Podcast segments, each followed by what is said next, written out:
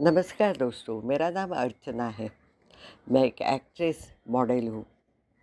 मैं राइटर भी हूँ, मैं यूट्यूबर भी हूँ और मैं पॉडकास्ट भी करती हूँ।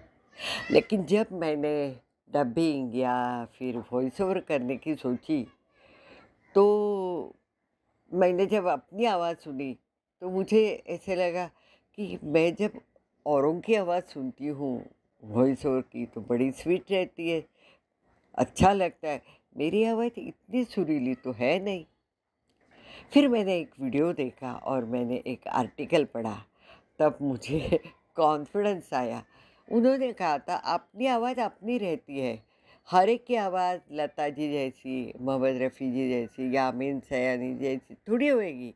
हर एक की अपनी आवाज़ रहती है ना। अभी जब मैं एक्टिंग करती हूँ, जब मेरे डायलॉग तो मैं खुद बोलती हूँ। और वैसे हर एक की स्वीट आवाज़ ही अच्छी, ये किसने कहा है?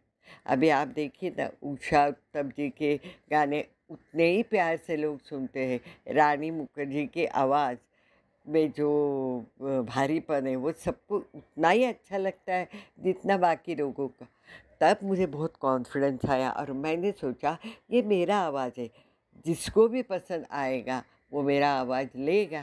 तो दोस्तों, यह है मेरा आवाज़।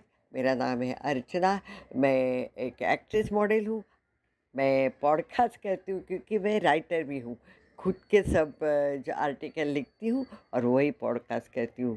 तो मुझे आशा है कि कोई ना कोई आएगा जिसे मेरी आवाज़ भी पसंद आएगी। Thank you.